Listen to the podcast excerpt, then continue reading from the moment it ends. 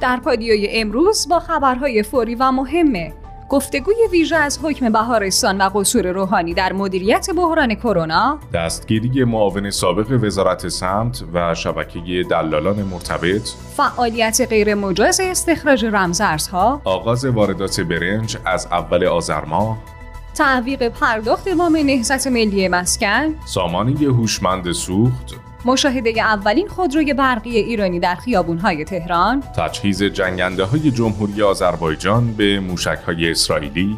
توییت محمد جواد ظریف در رابطه با رژیم صهیونیستی. علت ادامه محدودیت های کرونایی و شکست تلسم تاریخی مدال قهرمانی بکس کشورمون در خدمت شما هستیم. یه سلام ویژه پر انرژی خدمت تک تک شما پادیویی های عزیزم. امیدوارم حالا احوالتون عالی باشه. من سعید مهرالی هستم. به همراه همکارم سرکار خانم محدث سادات موسوی پور امروز چهارشنبه دوازدهم آبان ماه سال 1400 همراه شما هستیم. منم عرض سلام دارم خدمت شما آقای مهرالی و پادیویی های دوست داشتنی. من هم امیدوارم که امروز رو با آرامش و سلامتی سپری کنید انشاءالله. خیلی ممنونیم خانم موسوی پور از خبرهای داخلی امروز چه خبر؟ آقای مهرالی یه گزارشی زده روزنامه شرق از حکم بهارستان و قصور روحانی در مدیریت بحران کرونا. نظرتون چیه؟ به عنوان اولین خبر داخلی امروز یه گفتگوی ویژه داشته باشیم و قسمت های مهم این گزارش رو بررسی کنیم. موافقم پس شروعش با شما حتما. در ابتدای این گزارش اومده که نمایندگان مجلس پرونده جدید در رابطه با حسن روحانی رئیس جمهور سابق رو به قوه قضاییه فرستادن. خب پس با این حساب تا الان حداقل 24 پرونده در رابطه با دولت دوازدهم به قوه قضاییه ارسال شده.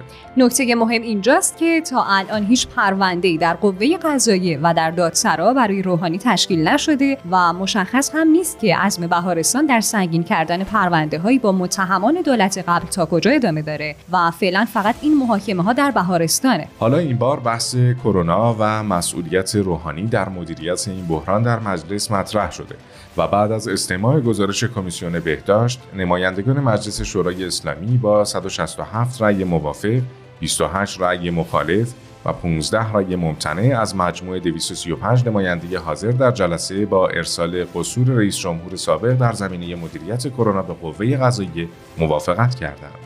تازه در این گزارش به سخنان متناقض روحانی در مواجهه با کرونا اشاره شده و از مدیریت ضعیف در حالی انتقاد شده که مدعیان مدیریت صحیح کرونا جزء طرفداران طب سنتی و درمان به روش پربحث و بیاثر طب اسلامی هستند. دقیقا به همین خاطر هم گزارش نمایندگان مجلس با انتقاداتی مواجه شده تا حدی که عباس عبدی تحلیلگر مسائل سیاسی و اجتماعی در رابطه با ارسال گزارش عملکرد روحانی درباره کرونا به قوه قضاییه واکنش نشون داده و در توییتی نوشته کار به کجا رسیده که حامیان طب سنتی برای کمکاری روحانی در مقابله با کرونا مدعی شدند دادستان کل کشور هم در رابطه با ارجاع پرونده رئیس جمهور سابق به دادگاه ویژه روحانیت درباره ترک فعل در ستاد کرونا گفت شما که طلبه نیستید انشاءالله در فرصت مناسب تری پاسخ میدم. آخه قبلا هم از خداییان سخنگوی قوه قضاییه پرسیده بودند که آیا پرونده‌ای برای روحانی در دادسرا تشکیل شده یا خیر که در پاسخ گفته بود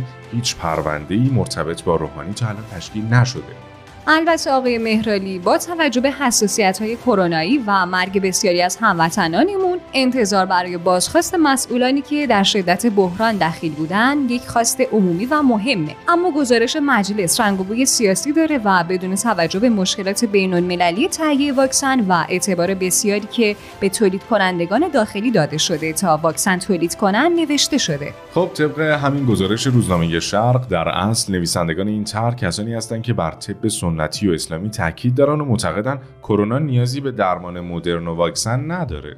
دقیقا. در آخر گفتگومونم اشاره می‌کنم به گزارش نمایندگان مجلس که اعلام کردند عموم مردم ایران از عملکرد ستاد ملی کرونا و وزارتخونه ها و در رأس همه شخص رئیس جمهور جناب آقای دکتر روحانی در کنترل و درمان بیماری کرونا رضایت نسبی ندارند و تصمیمات اشتباه رئیس جمهور در ایام پایان سال 1399 و عادی انگاری وضعیت بیماری در نوروز 1400 برخورد ناشایست رئیس جمهور امر در مقابل هشدارهای نظارتی تصمیمات نامناسب و متناقض ایشون به عنوان رئیس ستاد و عملکرد بسیار ضعیف ایشون در مدیریت واردات تولید و توزیع واکسن کرونا و غیره میشه نام برد. حالا با توجه به اهمیت بحران کرونا و ضعف ببخشید و ضعف ها در کنترل اون باید دید واکنش قوه قضاییه چیه؟ و آیا این گزارش مجلس هم مثل موارد قبلی بدون سند و مدرک در یک انشانویسی ساده است؟ یا این بار مجلس پرونده واقعی علیه روحانی تشکیل داده. در این زمینه اگر خبر بیشتری به دستمون رسید حتما خدمت شنوندگان عزیزمون عرض می‌کنم. خب بریم سراغ خبر بعدی که مربوط به دستگیری معاون سابق وزارت سمت و شبکه دلالان مرتبط.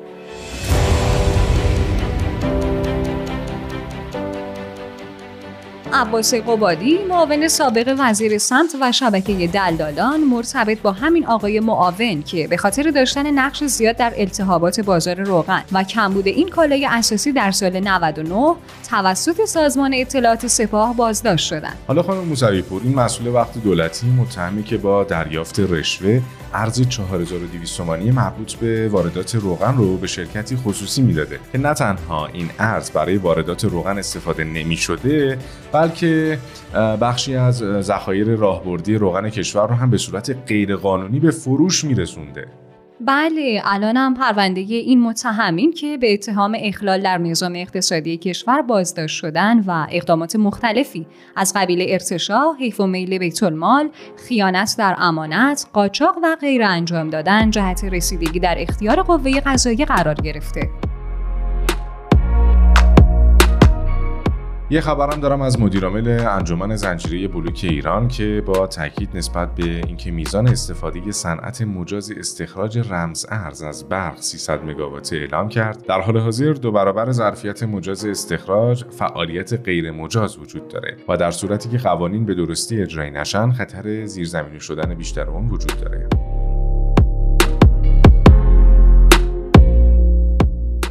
چند خبر متفاوت هم داریم. مسیح کشاورز دبیر انجمن وارد کنندگان برنج در رابطه با چگونگی کاهش قیمت برنج گفت ثبت سفارش واردات برنج با نامه وزارت جهاد کشاورزی به سازمان توسعه تجارت رسما آزاد شد و دیگه از ابتدای آذر ماه امکان ترخیص این محصول وجود داره که خب این اتفاق می‌تونه به کاهش قیمت ها کمک کنه. امیدوارم این خبر کاهش قیمت برنج یکی از اون خبرهایی که گفته بودن آذر ماه قرار اتفاقاتی بیفته. حالا رستم قاسمی وزیر راه و شهرسازی در حالی که از شروع پرداخت وام نهضت ملی مسکن خبر داده بود دوباره امروز گفت پرداخت این وام از دو هفته دیگه آغاز میشه.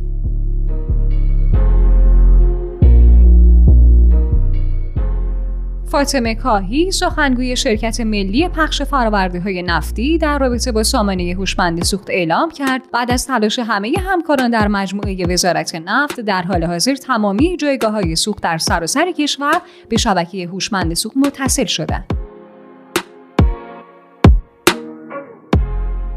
سرهنگ علی همخانی معاون اجتماعی و ترافیک پلیس راهور ناجا در رابطه با مخدوش کردن پلاک ماشین گفت کسی که پلاک رو مخدوش کنه به عنوان متهم به مراجع قضایی تحویل داده میشه و برای این افراد از 6 ماه تا یک سال زندان در قانون پیش بینی شده.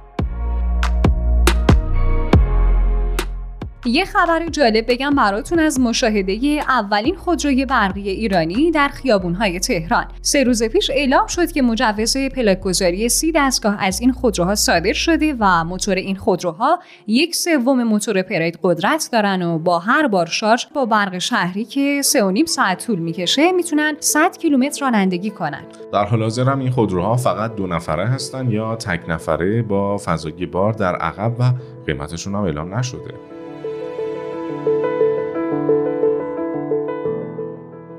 رسیدیم به خبرهای بین المللی امروز با اولین خبر از تجهیز جنگنده های جمهوری آذربایجان به موشک های اسرائیلی. جمهوری آذربایجان در همین خصوص اعلام کرده که از رژیم صهیونیستی موشک های آیدر وی ای آر را خریداری کرده و از اونها در جنگنده های میگ 29 استفاده می‌کنه. تازه منابع مطلع از قصد جمهوری آذربایجان در نوسازی ناوگان جنگنده های خود و خرید جنگنده JF-17 تاندر از پاکستان خبر دادند.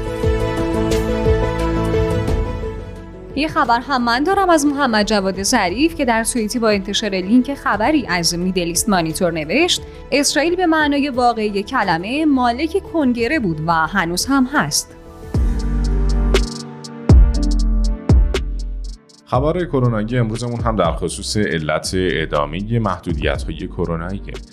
احمد وحیدی وزیر کشور در همین رابطه گفته منع تردد شبانه باید در ستاد ملی کرونا بررسی شه و چون مصوبه ستاده باید تلاش همگانی بشه تا وارد پیک شیشم نشیم. به همین خاطر محدودیت ها تا الان تغییری نکرده. در ادامه هم اشاره کرد که محدودیت ها تا رفع نگرانی ها ادامه داره. خبر ورزشی مهمی هم دارم از شکست تلسم تاریخی مدال قهرمانی بوکس کشورمون. دانیال شهبخش با برتری در مرحله یک چهارم نهایی مسابقات بوکس قهرمانی جهان ضمن صعود به دیدار نیمه نهایی موفق به تاریخ سازی و قطعی کردن نخستین مدال جهانی بوکس ایران شد. ما هم از همینجا تبریک عرض می‌کنیم خدمت ورزشکار خوب کشورمون و آرزوی سلامتی و موفقیت های بیشتری رو برای ایشون داریم. خب رسیدیم به خبرهای کوتاه از اقصانقات جهان برای به گفته رئیس اداره منظومات پزشکی مفقود شدن بخشی از محموله اهدایی پانسمان بیماران پروانه‌ای صحیح نیست. طبق اعلام معاون وزیر راه از ابتدای آذر ماه مسافران برون شهری برای استفاده از ناوگان حمل و نقل عمومی کارت واکسن و یا در غیر این صورت تست منفی 72 ساعته خودشون رو ارائه میدن. طالبان استفاده از ارز خارجی در افغانستان رو ممنوع کرد. رافائل گروسی مدیر کل آژانس بین المللی انرژی اتمی انجام بازرسی ها در ایران رو به پرواز در میان ابرهای متراکم تشبیه کرده. خب پادیویی های عزیز همونطور که می‌دونید ما در account تلگرامی پادیو underline bot با شماره واتساپ 0991 205 0973 منتظر شنیدن نظرات و نقدهای سازندگی شما عزیزان در بهتر شدن روند کاری پادکست خبری پادیو هستیم. اگرم به خبرها و ویدیوهای بیشتر علاقه مندین در گوگل و کست باکس رادیو پادیو رو search کنید و یا به سایت رادیو پادیو dot com حتما یه سری بزنید. دمتونم گرم که تا آخر برنامه امروز با ما همراه بودین. تا فردا خدا نگهدار. رعایت پروتکل های بهداشتی رو هم فراموش نکنید. مواظب خودتون باشید. تا فردا همین ساعت خدایا رو نگهدارتون.